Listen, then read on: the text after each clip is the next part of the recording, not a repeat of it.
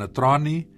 Qual é a quinta essência uh, de um conceito que tem sido o seu objeto de estudo?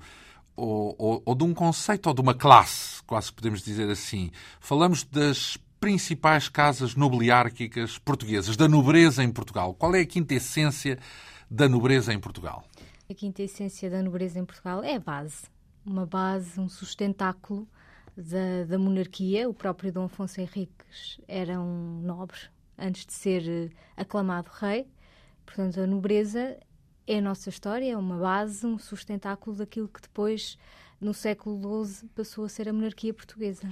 Ainda hoje se pode falar da nobreza em Portugal? Ou é relevante o papel da nobreza em Portugal? Atualmente, Sim. nós temos eh, representantes de algumas casas conhecidos e que aparecem várias vezes em revistas e televisão. Marquês da Fronteira. Marquês da Fronteira, que tem um papel cultural extremamente grande e, relevante. Mas já não parece haver muitos casos como o Marquês não, da Fronteira. Digamos também, que a nobreza não tem neste momento a preponderância que já teve, não? Não, não tem preponderância, porque também são menos, cada vez Sim. menos. Os títulos Sim. vão acabando. Também, a monarquia acabaram, também acabou. A monarquia acabou, muitos, muitos títulos acabaram, muitos vão terminando por falta de sucessão, mesmo hoje em dia, os que existem, uh, agora também trabalham mais na sombra, não são tão. Bem, no século XV, século XVI, a nobreza era a nobreza, uh, e hoje em dia. É mais discreta. É mais discreta, mas o Marquês da Fronteira, por exemplo, é uh, um dos mais reconhecidos, eu creio, que tem um papel muito, muito importante. Podemos quase cultura. dizer um ativista é. É. da cultura e, e, e o, o, próprio palácio do Marquês sim, da Fronteira, sim, abre as, abre as portas constantemente para atividades culturais muito interessantes. Tem um jardim lindíssimo, lindíssimo e que tem portas abertas para ser visitado. Mas também temos outras. Temos a Duquesa de Cadaval, que também faz algumas. Sim. Também faz Bem, algumas... então, na área da Antena 2, que é a área da música, durante o século XX, a, a, a, Duquesa do Cadaval foi uh, fundamental e foi uma grande animadora, digamos assim, da cultura em Portugal. É, e, a, e, a, atual representante faz agora em Évora uh, também dinami dinamização cultural e faz também um espetáculo de música por volta desta altura, creio que será junho, julho. Ora bem, uh, significa que existe e tem um papel a cumprir a nobreza em Portugal. A nossa convidada, Joana Troni, nasceu uh, e formou-se em Lisboa, com um mestrado em História Moderna pela Faculdade de Letras de Lisboa. Como investigadora de História, tem-se debruçado sobre diversas figuras da Casa Real Portuguesa, nomeadamente a Casa de Bragança. Uh, já em 2013, publicou a meias com a historiadora uh, Ana Cristina Pereira este livro intitulado Duquesas e Marquesas de Portugal, eh, uma edição Esfera dos Livros, com perto de 200 páginas, eh, e que relata o percurso de algumas das mulheres das principais casas nobiliárquicas que fizeram a história da monarquia portuguesa. Uh, antes de mais, o seu nome, Troni, não tem ascendência nobiliárquica, não? Não, creio que não. Ora bem, quais foram as vossas fontes primordiais? Onde foram buscar a informação? Nós sobre estas figuras. Tanto eu como a Ana Cristina começámos a, a trabalhar este meio da o assunto da monarquia, das casas reais, de, da nobreza também, no mestrado. Hum. E acabámos por recolher muita informação desde essa altura que nem sempre foi utilizada para o que estávamos a fazer então, mas são, as, eh, eh, são, documentos que existem nas casas, nas próprias casas uh, nobiliárquicas, é isso? Eles, eles estão quase todos aqui na, na Torre do Tombo, uhum. os arquivos. Por exemplo, o arquivo da Casa de Cadaval, que há bocadinho falávamos, uh, grande parte está em Paris, uhum. na François Mitterrand, porque e invasões francesas levaram roubados a isso foram levados para lá tem mesmo são é um é tão numeroso que é, existe mesmo o fundo português que é praticamente todo o da Casa de Cadaval. Praticamente, sim. E nós fomos lá já duas ou três vezes e trouxemos muita informação que na altura recolhemos. Ainda para mais, aquela é quase toda compilada pelo primeiro Duque de Cadaval, e, que era, no século XVII, a principal figura do reino, a seguir ao rei. Uhum. Portanto, tinha um manancial eh, enorme.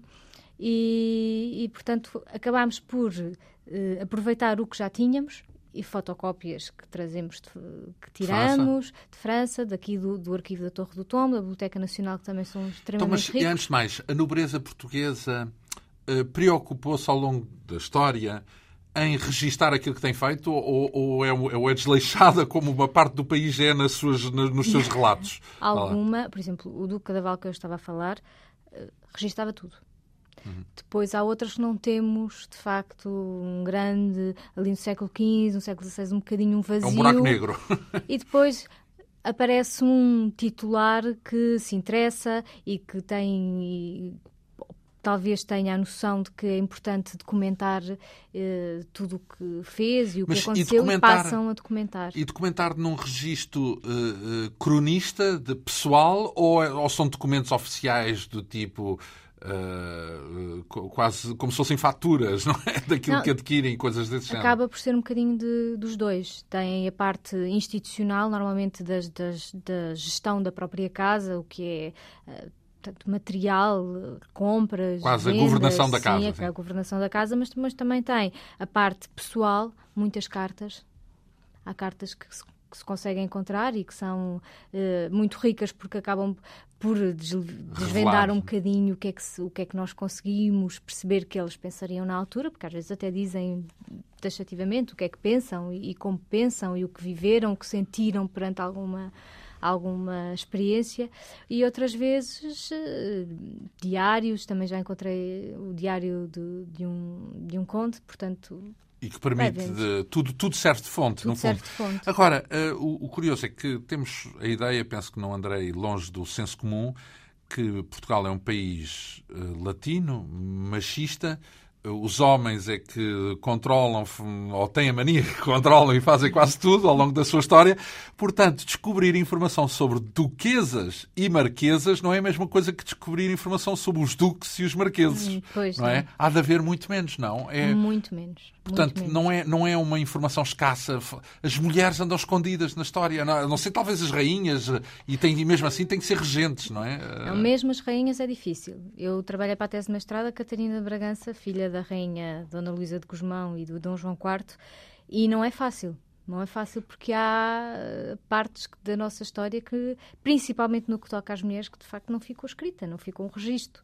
Uh, se fosse para o príncipe Dom Teodósio, que era o irmão mais velho e o sucessor da coroa, que depois não foi porque morreu, obviamente que estava tudo muito mais uh, descrito em detalhe. tudo, uh, as pessoas que o acompanhavam, quem é que eram os criados, e depois nós não encontramos uh, para as mulheres então, e nesse detalhe. contexto, como é que vai, como é que escolheram figuras importantes? Quer dizer, como é que elas sobressaem no meio desse buraco negro em que estão submetidas, no meio dessa dessa desse manto de ignorância que existe em torno das mulheres, mesmo da nobreza? Estas que acabámos por escolher destacaram, tiveram mesmo um papel eh, destacado. Acabaram por deixar na história a sua marca e conseguimos, a partir de documentos marginais, nem sempre, nem sempre diretos, diretos a, a história delas. Uh, obviamente que a escassez de informação relativamente às mulheres, acabou por condicionar a escolha destas 12 que aqui trouxemos. Foi daquelas que, que sabiam, 12, daquelas mais. que tinham material. Porque há umas que nós intuímos que têm um papel muito mais interessante e muito importante e depois não temos o Por exemplo, um nome de alguém que podia ser interessante de de pesquisar, mas que não há material suficiente para fazer uma história, digamos assim? Agora assim de repente. mas, não, enfim... há muitas damas, há muitas damas que nós percebemos que são ali muito interessantes e, e que estão à volta das, das rainhas ou das princesas. Tiveram um papel de charneira, não é? Sim. Mas depois, depois agiram não... na sombra. Exatamente. Uh, ora bem, e já agora como é que fizeram? Porque isto é uma obra escrita a dois, ou a duas, melhor dizendo, a Ana Cristina Pereira e, e, Joana Troni, como é que fizeram a separação do trabalho? Foram, escreveram tudo mais ou menos a meias ou cada uma ficou com algumas figuras? Este já é o quarto livro que fazemos juntas. Sim, sim. O, pri, o, primeiro de, pela Esfera dos Livros foi ainda com uma, com uma terceira pessoa, que é a nossa orientadora de mestrado, que é a professora Paula Lourenço. Mas neste acabámos por já aprimorar o método. tu ficas com isto? Sim, fazemos um primeiro um fazemos ti, uma divisão, claro, fizemos uma divisão, mas depois estamos sempre a falar uma com a outra. Uh, olha, agora descobri isto, agora achas a cruzar. Portanto, sim, achas que vale a pena seguir este caminho? Achas que vale a pena falar nisto? Ela diz, ah, não, olha. Depois de repente aconteceu-nos para o final, uh, chegámos à conclusão que uma das que tínhamos escolhido e que até já estava quase escrita colidia muito em termos cronológicos e de assunto com duas que já tínhamos, então tivemos que andar a, a, a excluir, fazer, a assim. excluir assim. e a escolher outra. Ora bem, vamos, vamos começar nós por uma ponta, uh, com talvez com estes dois vultos que merecem um capítulo uh, distintivo, também chamadas as restauradoras. Falamos de Filipa de Vilhena e Mariana Lencastre. Uh, restauradora, está-se a falar da restauração, de 1640. Qualquer aluno, pelo menos da minha geração, aprendeu. Em 1640 foi quando o país voltou a ser soberano, digamos assim. Uh, depois de um domínio espanhol durante uns 60 anos. Uh, no caso de Filipa de Vilhena, é Condessa de Toguia. Uh, Mariana de Lencastre, por acaso não cheguei a detectar qual era o título que ela possuiria. Era uma duquesa, marquesa, não? Não, Mariana de Lencastre não chega a ter título. Então. No entanto, tem uma, uma. Família. Não, acaba por ser. Ela morre em 1643. Portanto, temos ali três anos muito complicados, muito tensos da, da monarquia, que não consegue, não tem mesmo maneira de uh, dar-lhe ah, um, uma um mercê, título. Um Digamos, título. não recebeu o título, mas podia ter recebido. Eu, Eu creio é que sim, até porque o filho dela recebe. Portanto, ela o filho dá. Dela é... é o primeiro conde Vilar Maior. Hum. E, e, portanto, não recebeu o título, mas recebeu muitas. Eh, ela é, é, foi, foi, passou a ser ama das, dos infantes, portanto, é uma distinção. Eh, então, uh, grande. é isso. Não há nada como uh, mergulharmos na, na, na, no, no, passado destas mulheres. A Filipa de Vilhena, quem é ela? A Filipa de Vilhena é uma das mulheres mais. que foi acho que há poucas pessoas que não conhecem aquele quadro lindíssimo do Vieira Portuense, que é a Filipa de Vilhena armando os seus filhos e incitando-os para ah, participar na, na Revolução. Sei, sei, eh, como se fosse quase imperadora, imperatriz. É muito bonito, Sim. muito bonito, com, assim, com, com um movimento lânguido e com, com a espada na mão. É muito bonito. Nós não conseguimos aqui incluí-lo, mas eu gosto bastante e gostava de o ter não foi possível. E quem foi ela? Antes desse momento, digamos assim, antes de chegar a esse momento? Elas pertenciam à família, a família, eram servidores e andavam ali perto da corte, da corte dos Bragança, que eram duques ainda, uhum.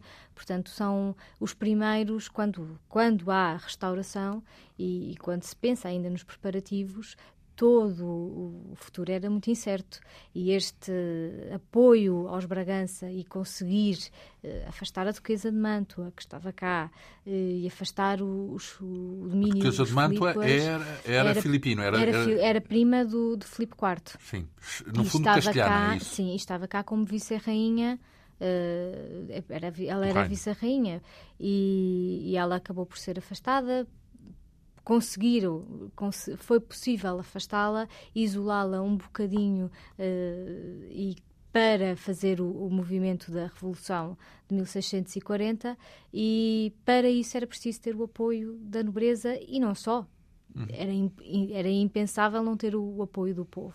Uhum. E a verdade é que mobilizar estas pessoas uh, foi muito importante e por isso que nós escolhemos estas duas a Já agora, quem é que esteve à cabeça dessa revolta uh, contra o, o, domínio filipino? Foram os, os nós chama-se os 40 os 40 conjurados, alguns da nobreza, a parte da nobreza muito ligados depois também ao, ao, Duque de Bragança e que estavam descontentes. Um grupo, digamos um assim. Grupo, sim. E descontentes porquê? Se... Porque eram maltratados por, uh, pelo, pelo, pelo, rei Filipe uh, III, ou Filipe IV Filipe IV, Filipe III de, de Portugal. Hum. A corte estava em Madrid.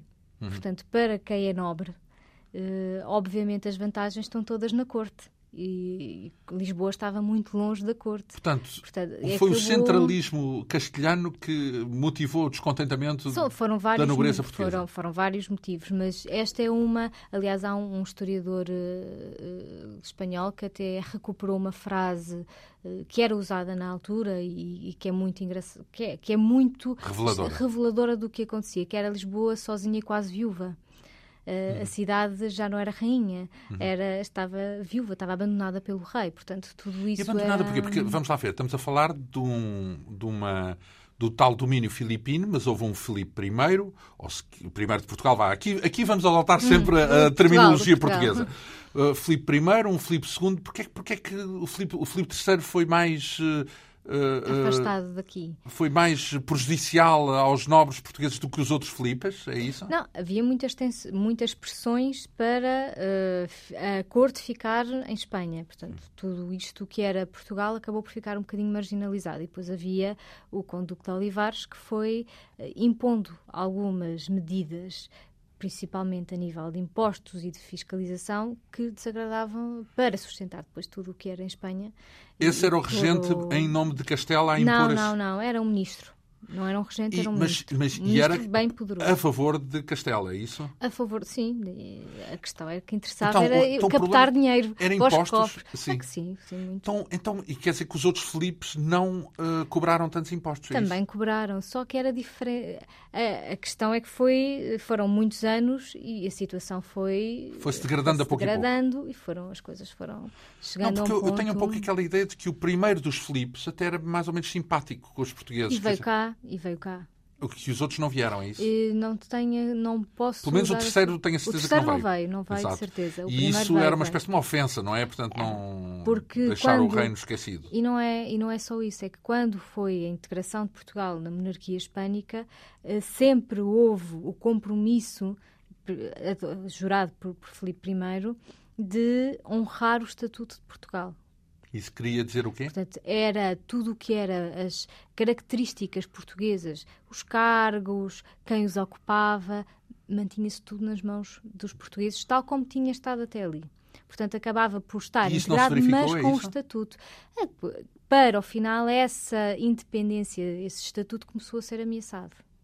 Começou a haver nomeações de castelhanos para alguns Começar, cargos. É começaram alguns, nem, não, não chegaram a ser tão nomeados, mas começaram a deixar de ser nomeados portugueses. Portanto, acabava. Disperso, vazio. Vazio, exatamente. Portanto, não havia uma continuidade, aquilo que se tinha prometido. Portanto, gerou uma, um mal-estar na nobreza. Então, e o que é que a condessa, a condessa da Touguia tem um papel preponderante ou é a boleia do marido? O marido existe, o conde da Touguia? Não. Ele já tinha morrido. E, portanto, e elas... ela então é uma mulher de armas, é isso? É, acabam por incentivar os filhos a, a, pegarem armas. É num momento, como eu estava a dizer há pouco, um momento muito incerto, portanto, houve muitos que não quiseram apoiar a, a, causa, mesmo o Dom João IV, ainda do que Bragança, como se sabe, teve assim uma, uma atitude muito... Dúbia. Dúbia, sem, sem dar um apoio assim muito direto, até à hora em que já estava tudo consumado. Portanto... Uh, e elas, o que é que fizeram? O que é que fez então Filipe de, Filipe de Vilhena, nomeadamente, por exemplo? Elas não, não, não posso distingui-las. Eh, nós fizemos este capítulo junto exatamente por isso, porque tiveram tanto, um papel semelhante. Tiveram um papel muito semelhante, que era dar o apoio, sim, dar o apoio à transferência da família de Vila Viçosa para Lisboa, fazer toda, portanto, ajudar a construir uma família que era de duques, uh, ajudá-la a passar a uma família real. Uh, isso implicou toda a alteração, não só de mobílias, uh, portanto, a questão física da família, não é?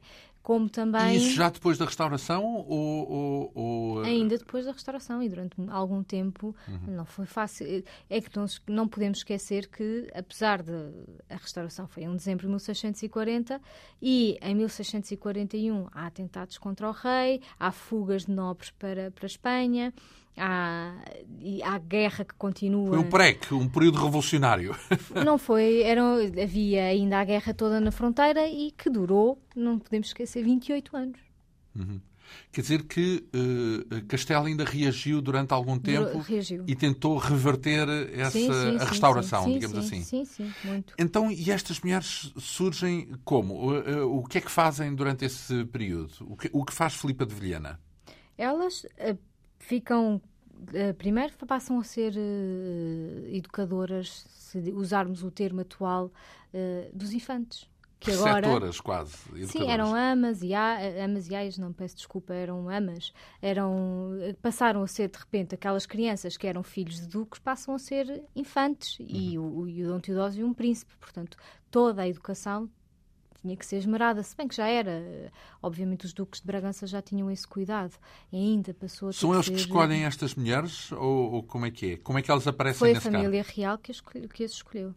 Foi a, portanto, a Dona Luísa de Guzmão e o Dom João IV. E que dados é que existem sobre esse ensino, chamemos assim, ou sobre essa, essa tutela das, dos infantes?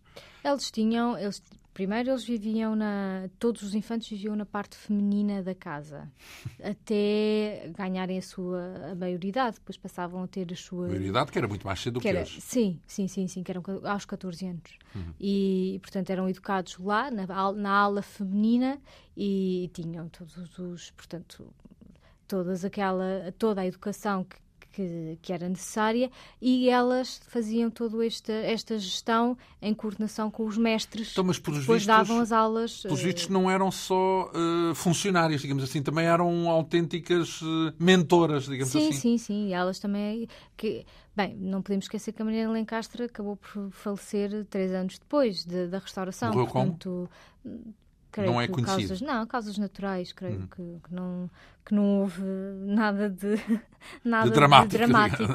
não, e, de, e depois elas acabavam por por ter este papel importante de ajudar, porque esta questão, nós só pensar o que é transferir uma casa inteira e, e, montar uma casa real, não digo do zero, porque havia tradição e memória e, e já uma gestão da própria casa ducal. Uh, Sim, mas há uma era... diferença grande, não é? É uma diferença entre, grande. Passa entre... de Vila Viçosa, é corte de, uma corte de vila para uma corte de uma Nacional, capital. Claro. E, eles já agora instalaram-se em Lisboa, onde? No Palácio da Ajuda? Não. No Palácio da Ribeira. O Palácio da Ajuda é posterior. Uhum. O Palácio da Ajuda já é século XVIII. Ora bem, uh, uh, temos uh, estas duas mulheres.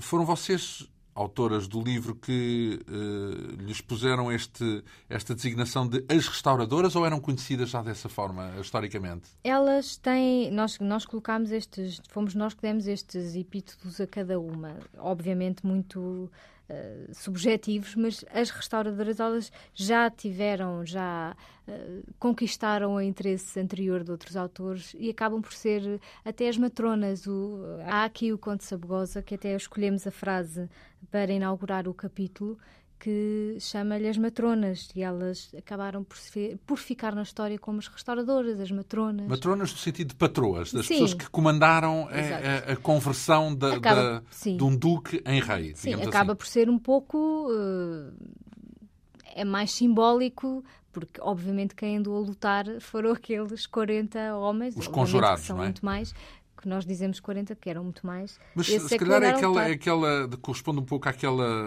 vá lá, aquele, podemos num certo sentido chamar-lhe estereótipo, das mulheres que na sombra orientaram uh, os aspectos práticos dessa conversão da, do Duque em, em, em rei. Em rei. Uh, depois temos uh, numa outra figura, logo a seguir à restauração, ela viveu praticamente na, na, na, segunda metade do século XVII. Falamos de uh, Joana Josefa de Menezes, também chamada Condessa da Ericeira, Uh, vocês designaram-na como a décima musa. Hum. Então, antes de mais, há, há, nove musas. Há nove musas. Nós usamos este décima musa porque foi num próprio, num documento, um poema uh, do século XVII que foi dedicado a Dona Catarina de Bragança quando ela vai à Vila Viçosa depois de 30 anos a viver em Inglaterra. Volta à Vila Viçosa para uh, revisitar as suas memórias, ela viveu. Já agora, essa Catarina Bragança é tal que levou o chá para, para, para, para, o. Disse. Não, Disse. Não. Levou o chá para eles o Reino Unido. Não, é? não, eles já conheciam e o a tal chá. tem uma estátua tinha, em Queens, não é? Queens, na, na, estátua, Nova York. A estátua muito polémica. Eu não sei se chegou. Mas tinha uma má estar... relação com o marido, salvo erro, não é? Portanto, o marido não, não, não lhe ligava muito. Não, ela. É a história é um bocadinho complicada. Não sim, é complicada, complexa, é mais sim. complexa. Não, a Catarina Bragança sai. É uma importante vitória diplomática neste Portugal da restauração. Portanto, se hum. calhar até faz aqui algum sentido falar um bocadinho nela, porque ela é a primeira que, é, que os duques de Bragança, que já são reis, conseguem casar uhum. com alguém uh, do, mesmo uh, estatuto. Europeu, sim. Portanto, de uma casa real. E porque, Inglaterra, não é? Inglaterra, caso, porque até aí a Santa Sé não reconhecia Dom João IV como rei. Aliás, nunca reconheceu uhum. porque o reconhecimento da independência vem só em 1668.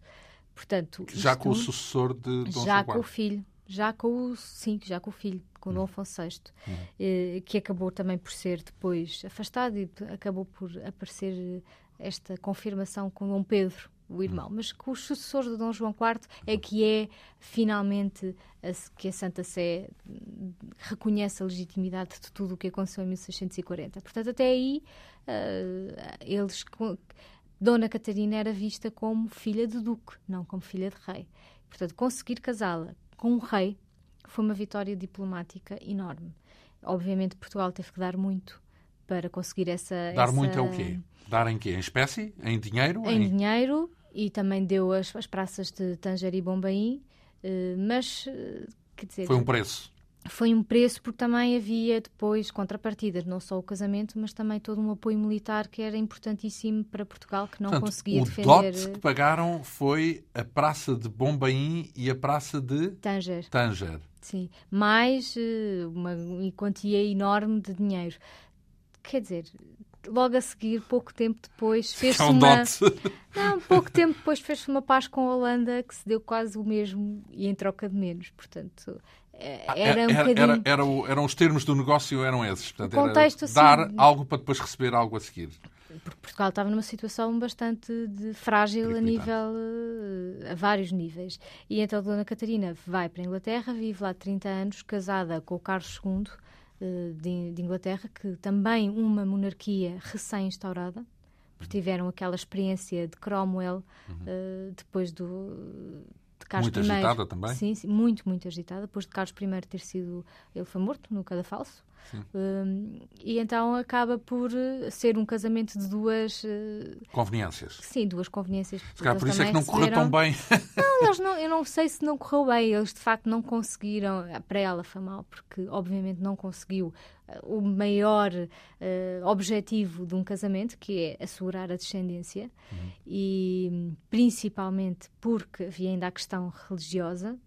Carlos II era protestante e toda a Inglaterra era protestante, e se ao não dar uma descendência, a, a coroa pass, passaria e acabou por passar para um católico, que era uhum. o irmão, uhum.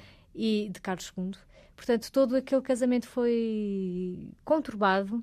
Sim, e condicionado. Condicionado muito. Ele acabou por ter muitas amantes, é verdade, mais de 15 filhos naturais, alguns que ele legitimou. Bastardos. Bastardos, alguns legitimou e depois, quando ela regressou, já depois da morte de Carlos II, então, recuperando agora aqui o fio à meada Sim. e à Condessa da Ericeira, uh, vai visitar uh, a vila onde nasceu e onde, de onde os pais eram. O pai. Que era a Ericeira? Era, não, não, Vila, Vila Viçosa. Vila Viçosa? Vila Viçosa. Ah, sim, claro, dos Bragança. Sim. Dos Bragança.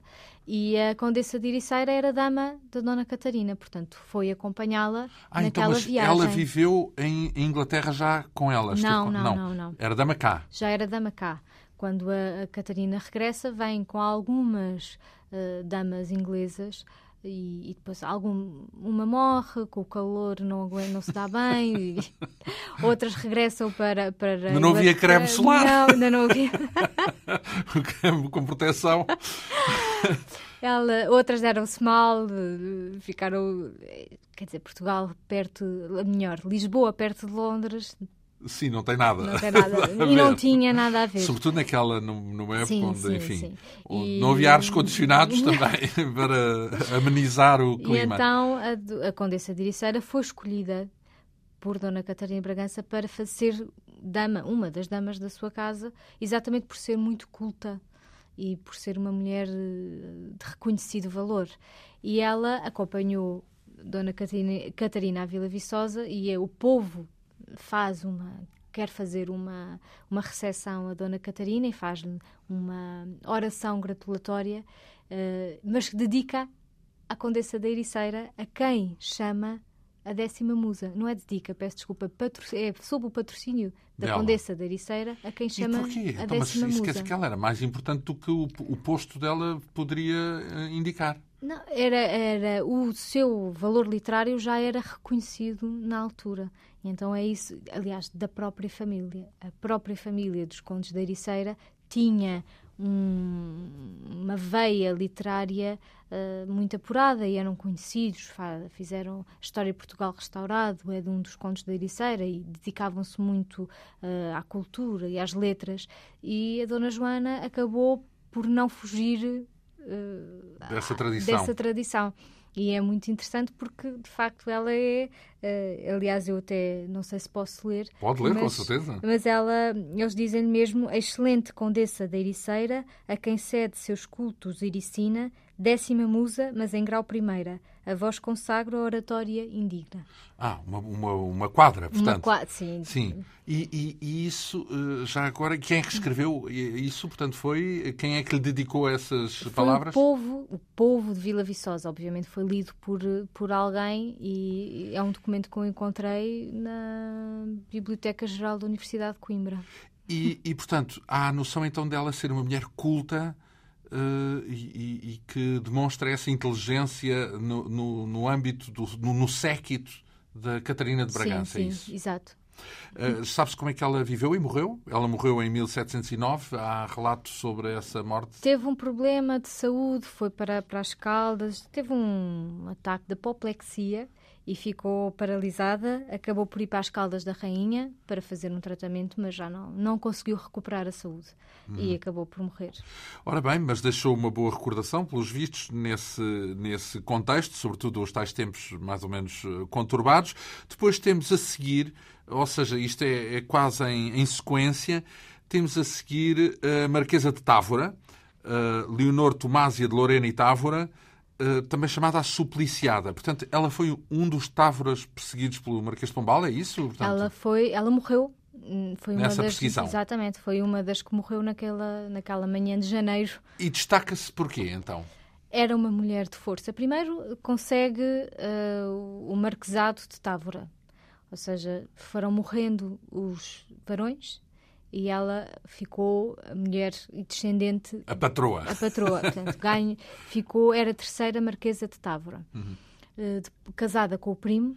Mas, portanto, não só, eh, segundo percebo, então, não só tinha esse direito por já não haver varões, mas como também a própria personalidade dela era uma personalidade dominante, é isso? Era uma personalidade dominante, tinha um feitio uh, algo complicado, sim, sim. O genro, a certa altura, escreve para o pai, ou para um familiar a dizer que já não, não conseguia já, já, não, já não se davam bem, já não se falavam, a certa altura já não se falavam. Mas há muitas sogras. Mas há muitas sogras.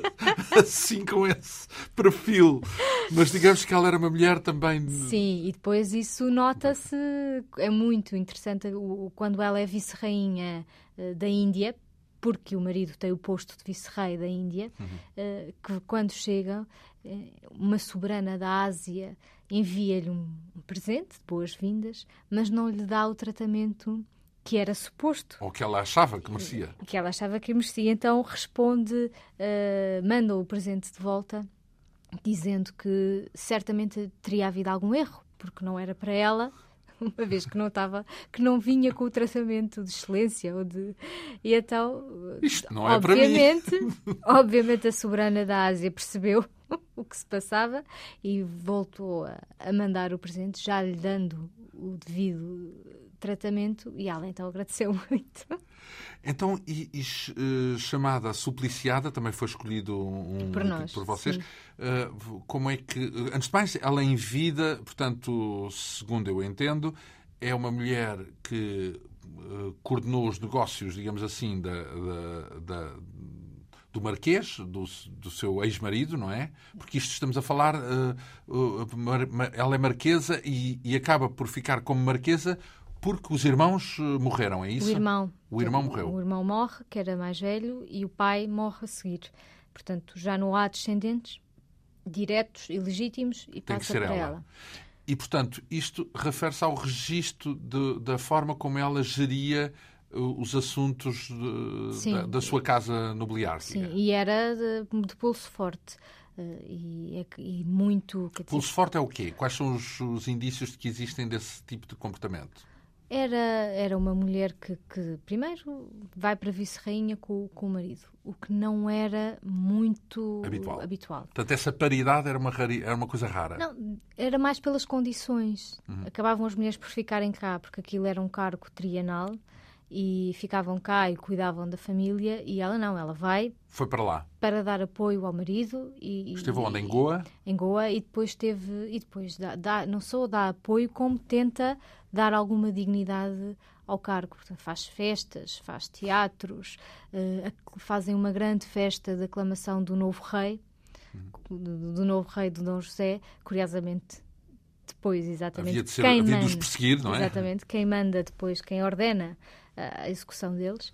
E, e, portanto era uma mulher que fazia, que lutava pela casa e que fazia pela família. Se calhar contribuiu que... de uma forma importante para o destino da família, porque se calhar parecia que queria ser mais do que aquilo que o rei achava que ela era. Pois, todo o processo do Estávora, conhecido como o processo do Estávora, aquilo que chamamos uh, dessa forma, e tanto da ligação do Marquês de Pombal, rei Dom José e o Estávora e tudo o que levou àquela tragédia. Pela morte de, deles todos, de, de quase uma família inteira, sim. e da prisão de muitos outros uh, primos e, e tudo aquilo partiu de uma espécie de uma paranoia de, de, de conspiração, não é? Porque a ideia era de que havia uma conspiração contra o rei, não é? A, ideia é essa, mas ainda hoje os contornos não são muito claros. Nós não conseguimos documentalmente uh, perceber o que é que a história dá uma perspectiva que é a perspectiva uma o que nós temos hoje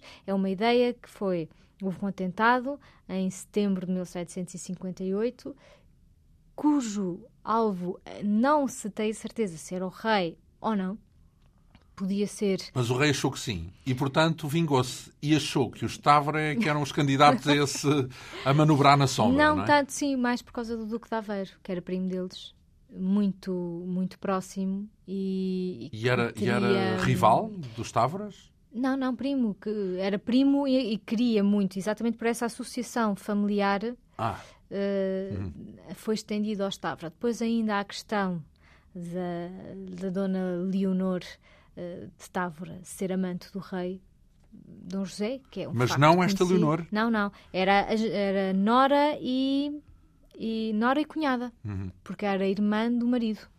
E, mas isso é preciso. Isso, então isso significa que a própria corte uh, conspirou também contra o Stávora. Digamos que o rei foi pressionado a, a isso. Havendo esse papel da, da amante.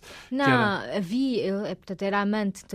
Todo esta. Depois a justificação que é criada para haver um envolvimento do Stávora no, no, no, atentado. no atentado era por quererem o título de duques, por quererem ter mais mercês e, e recompensa por tudo o que tinham feito, exatamente, fundo. e ainda por descontentamento porque a Nora uh, que tinha cá ficado, não foi para, para a Índia com eles, acabou por se tornar amante do rei. Portanto, é todo este bolo que foi criado e, e ainda a ligação aos jesuítas, através do padre Gabriel Malagrida, que, que acaba Enfim, uma combinação ser, explosiva. É, e, e, não é, como eu disse há pouco, ainda não há. Nós não conseguimos dizer qual era a intenção e quem pois não ficou lá muito não. claro, não é? Porque não, não se sabe bem se haveria sabe. ou não haveria conspiração, se foi tudo uma inventona. Uh, e, e ela é, foi supliciada mesmo? Ou seja, foi torturada e morreu? Ela não. Morreu como? Foi a única que não foi torturada. Uh, ela foi a primeira a morrer, ela foi decapitada. Bem, exato. Foi-lhe poupada a tortura. Foi porque os outros foram mesmo torturados. torturados. Foram... Incluindo mulheres também, é isso? Não, ela foi a única mulher a ser morta. Ah, foi a única? A única então, mas isso também é revelador do poder que ela tinha. Exatamente. Por ser vice-rainha. Por ter sido vice-rainha, por, ter, por ser marquesa de Távora, porque ela, o título era dela, no fundo, era uma figura de proa. Era uma figura de proa. Ela é a única depois das outras. Há primas e, e tias que são, que são mandadas para conventos. Depois uma delas, já vamos castigo. falar a seguir, é uma das que também foi criada num convento por causa de toda esta situação do Falamos da Marquesa da Lorna, é isso? Exatamente. Então, Leonor de Almeida, Portugal. Uh, então, quem foi Marquesa da Lorna? já agora, já é a deixa certa para falarmos dela, porque é outra uh, Marquesa uh, que é abordada neste, neste livro. Ela viveu a partir de 1750, portanto, ela chega Nasce, a cheio com o governo de Pombal, Pombal. não é? Sim. E de Dom José primeiro. Dom José e, e, portanto, com seis anos vai para um convento é, para ser educada, exatamente porque em sucessão de todo este processo, a família dos, dos Alorna, que são ramos colaterais do Távora, são também afetados. afetados. O pai é preso, a mãe é presa, ela fica com a mãe e com a irmã.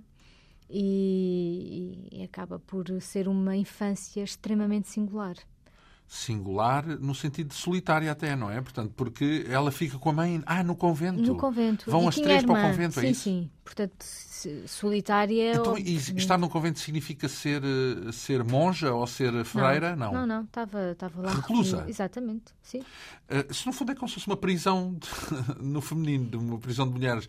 Tem que se dedicar a Cristo, uh, à Igreja e a Deus, não é? Mas... Uh... Tinham que viver segundo as normas, obviamente, de, de onde estavam fazer aquelas, portanto, seguir a, todo o, o ritual o, diário e o, e o cotidiano, exato, Sim. todas as manhãs, as, as mornas, as, aquelas todas as celebrações e, então, e sim, mas estavam lá dentro e não podiam sair, portanto. Então e era... ela vem para este livro porque qual é a relevância que ela tem? Em que é que se destaca?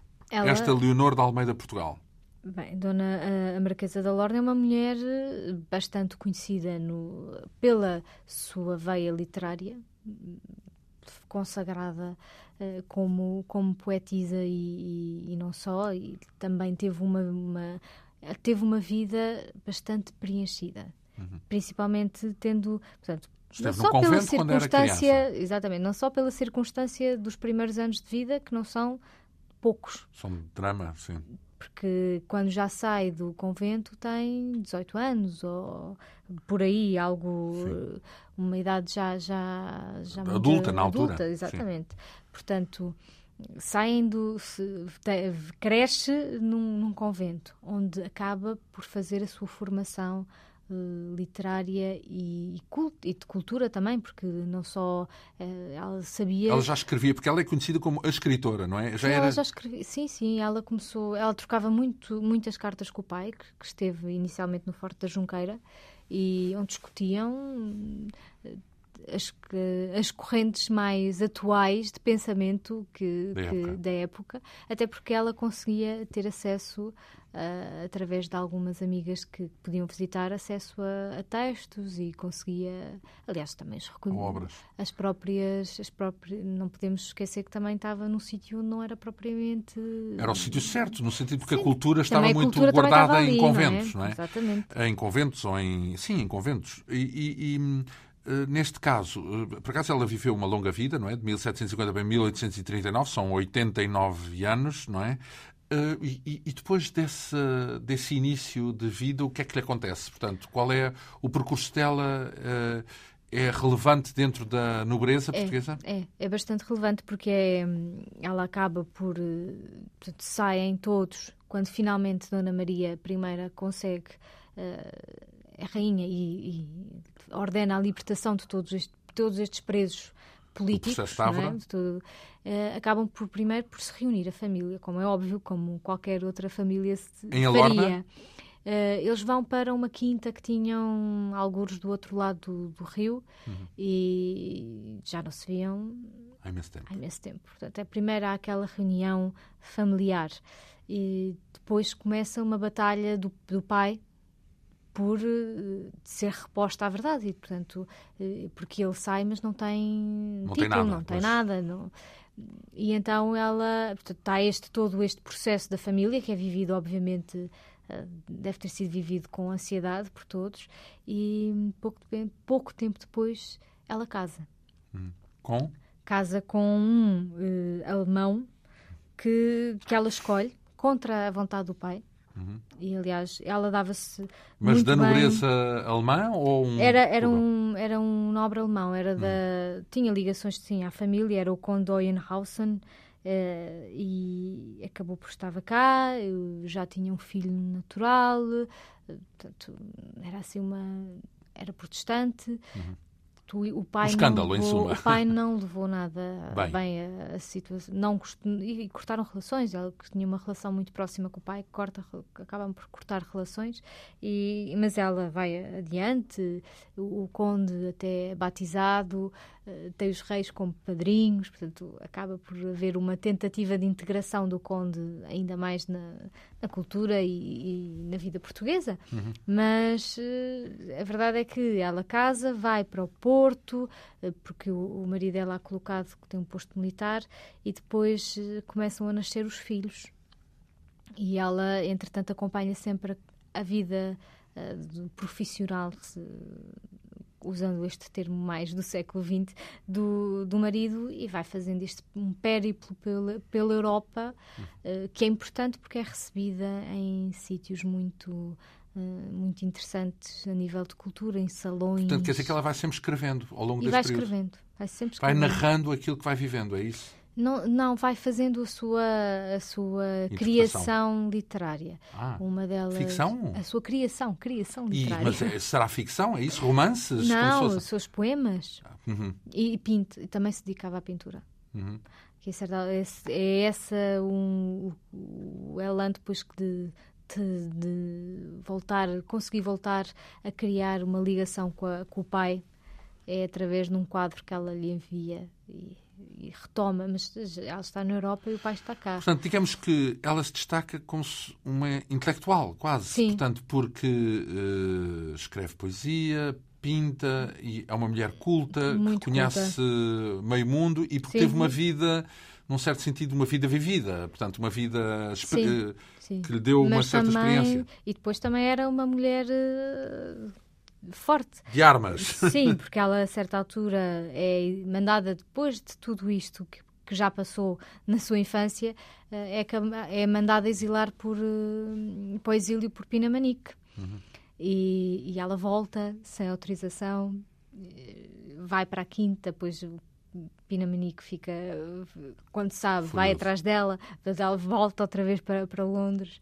Uh, uma mulher de, que tinha posição, uma posição tomava posições, com caráter e com sim, e tomava posições uh, até políticas. Tinha uma grande, ela tinha uma grande preocupação por tudo o que estava a acontecer na Europa e tentava avisar o rei, uh, a rainha para, para dizer, olha, atenção, e depois já o rei, Dom João VI, atenção, está-se a passar isto e vejam, estejam Tentava atentos. contribuir Exatamente, um papel estejam... ativo, vá lá. Era influente então dentro era, da corte até. Era depois, exatamente por isso que depois acabou por ser exilada. E onde é que ela morreu? Ela morreu cá, porque depois conseguiu voltar. Mas já no fim da vida, é isso? Sim, sim, já no fim da vida. Teve filhas também muito interessantes. Então? Uma delas, a, que foi conhecida por ser amante do general Junot. Isso, isso, não é nada que se recomende, tendo em conta mas o rumo teve. da história, não é? Mas, mas, mas pelo menos é conhecida. Não, não, teve, era muito, muito interessante. Toda, ah, interessante no sentido bonito, é isso? De Não, sim, é isso? não, sim, sim. Ela era, acho que era uma mulher que não tinha problemas em se mostrar eh, no seu melhor. Aparecia com decotes enormes, eh, provocava escândalo, porque obviamente era uma mulher casada e cujos casos amorosos eram conhecidos. Ah, bem. Portanto, não, não se escondia e não fazia muito. Bem, então tinha. uma dor de cabeça. Sim. Tinha, tinha suficiente importância e poder para sobreviver a esse tipo de escândalos, Sim, não é? Portanto, sim. para passar por esse tipo de escândalos. Falamos de Leonor de Almeida Portugal, portanto, a Marquesa da Lorna, também chamada aqui neste livro como a escritora. Faltam-nos duas figuras neste périplo, uh, semi-périplo, digamos assim, porque falta ainda falar, e é para a semana que isso acontece com outra autora, Ana Cristina Pereira. O périplo por este livro intitulado Duquesas e Marquesas de Portugal. Falta, nomeadamente, a Condessa de Rio Maior, Uh, também chamada A Maternal, ela viveu no século XIX, 1812-1890. Isabel Maria José de Souza Botelho Mourão e Vasconcelos, conforme convém a um, um nome já são, uh, já nobre época, da, é. da nobreza, com muitos, muitos apelidos. Quem foi então esta Isabel Vasconcelos, chamemos-lhe assim de uma forma simplificada, ou Condessa de Rio Maior? A Condessa de Rio Maior é uma mulher também muito interessante que vive uh, todos os contextos uh, novos, europeus e nacionais com um grande interesse. É extremamente culta também, muito atenta a tudo o que acontecia e, e tem felicidade, como muitas mulheres tiveram durante muitos anos, de ter um casamento arranjado, uhum. uh, negociado e ter sido infeliz no casamento. Com, casou com quem? Casou com o Conde Rio Maior. Sim. E... E, e, isso, infelicidade, no sentido que isso depois se revelou no, no, no, seu, no seu legado, no seu. Acabou por se. Ela escreveu? Não, esta não, não, não, deixou, não, não deixou. Quer dizer, deixou cartas, muitas cartas para os filhos e que nós aqui pusemos porque é muito interessante, porque trata por uh, a questão muito carinhosa da, da mãe que, que, muito gosta de ti, uh, e nós usámos um bocadinho isso para se perceber até como era a relação a e a personalidade. Mas é uma mulher que, exatamente por ter um casamento, uh, casa com o terceiro conde Rio Maior, que não, que não prima muito pela inteligência. Portanto, logo aí há um choque muito grande porque ela era. Fui insatisfeita, não é? Porque não tem há um não par tem, à altura. Não tem, não, não, tem um par à altura. E, e, depois tem vários problemas. Portanto, é um homem que também não consegue fazer uma boa gestão da casa. E quando ela tenta, é posta completamente do lado. O marido proíbe-a, diz: Não, nem penses. Eh, e ela acaba, aqui. exatamente, ela acaba por ficar muito reduzida ao seu papel de mãe mas não deixa, e é por isso que a escolhemos, é que apesar de ficar limitada àquele mundo apenas de mãe, ela consegue transmitir aos filhos uma educação, uma cultura e consegue pô-los a pensar e, a, e, e depois e os, a conseguir. E os filhos distinguiram-se? E os filhos distinguiram-se. Um então, deles também. Um deles. Como o Conde de Rio Maior, é isso? Como, não, distinguiram-se depois na vida deles. Um deles foi, teve na, na, na Câmara Municipal a lutar por, por vários... Uh... Idealistas também, é isso? Sim, sim, um pouco... acabaram por, sim, e acabaram por lutar pela por ideias que ela, que ela portanto, acabava... Desincutiu. Não, porque não eram iguais, mas uh, lutavam pelos seus ideais, portanto, eram pessoas fortes, de garra, não era como o marido que ela tanto criticava, que é um episódio caricato que vão para um, para Paris e depois ela não, ele não sabe falar francês, então chega e lá. E ela sabe? Ah, eu creio que ela sabia. E chega lá e então, como não se consegue fazer entender, chama o criado de cá que sabia falar francês e já vai o criado a caminho quando lá arranjam alguém que consegue. Portanto, acaba por ficar com Sim, dois. Rocambolesco, um, um pouco caricato. A, a, maternal, porque se distinguiu no modo como lidou com os filhos, então, dessa Sim. forma mais moderna, se quisermos assim Sim, a, e porque acabou, dizer. se não tenho, se não me dão... Exato, isso acabou por Passo ser um aos meus filhos, não é? Exato, se não consigo impor-me na minha casa como mulher ou, ou, como tendo outras outras atividades dá aos filhos uh, tudo esse legado exato Uh, depois, uh, para concluirmos este périplo, temos um, Maria Luísa de Sousa Holstein, Duquesa de Palmela, uh, também chamada a escultora. Sim. No sentido literal? Sim, sim, no sentido literal. Uma duquesa que esculpia? Exato, e estava ligada à fábrica do Ratinho, a célebre fábrica do Ratinho do, ali do, do Príncipe Real. E então, com o, que, o que foi a vida desta mulher? Esta mulher tem. Nós escolhemos o, o epíteto de a escultora, mas de facto é muito mais do que isso. Então. Uh, mas ela, neste nível artístico, foi distinguida, teve, recebeu prémios em, em França, era convidada para expor, inclu, inclusive no Rio de Janeiro.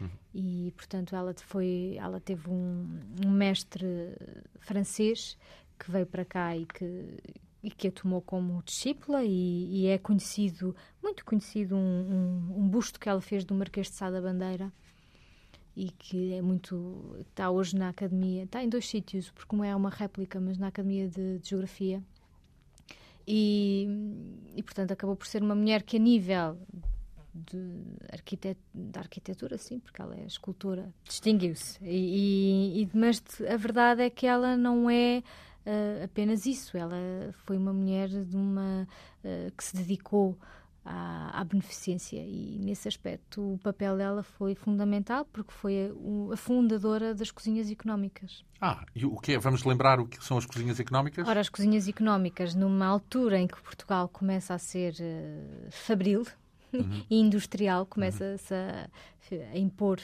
essa, essa nova característica de Portugal, havia muita necessidade de dar uh, uma Alimento. resposta e uma resposta social a estas, este novo, aos operários que não, não ganhavam por aí além, às famílias e, e a toda aquela... Então, a cozinha económica é, são receitas para se viver de uma forma modesta, para se ser bem alimentado de uma forma modesta? É não, não, não. As então... cozinhas económicas é mesmo uma cozinha uh, física fundada por ela, a primeira no, na parte dos prazeres, uh, e que era para alimentar a preços ah, uh, acessíveis todas estas pessoas que necessitavam. Portanto, era como se fosse a sopa dos pobres, um pouco. Acabou por ser sentido. a sopa do Sidónio. Sim. Porque eram tão importantes. Portanto, ela abre nos prazeres. Uh, para uma refeição de 90 reis, era uma refeição completa, com sopa, um prato, pão, vinho, o que fosse. E 90 reis era pouco para a época, era isso seria, Sim, seria pouco para a época e, portanto, ela alimentava, conseguia. Ela fez a, a, equipou esta primeira cozinha, andou primeiro na Europa a ver o que se fazia para fazer, para, para transportar o modelo, importar o modelo para cá eh, pagou a bateria toda necessária para, para montar, equipar, equipar e, e, e, acabou por uh, fazer esta, esta novidade naquele, no Portugal de então e que era tão importante que quando ela morre o funeral enche-se de, de pessoas de rua que, que, so, que sabendo que ela morreu, que a admiram justamente, admiravam e foram. Portanto, muito mais até por isso tu como escultora, então. Exatamente.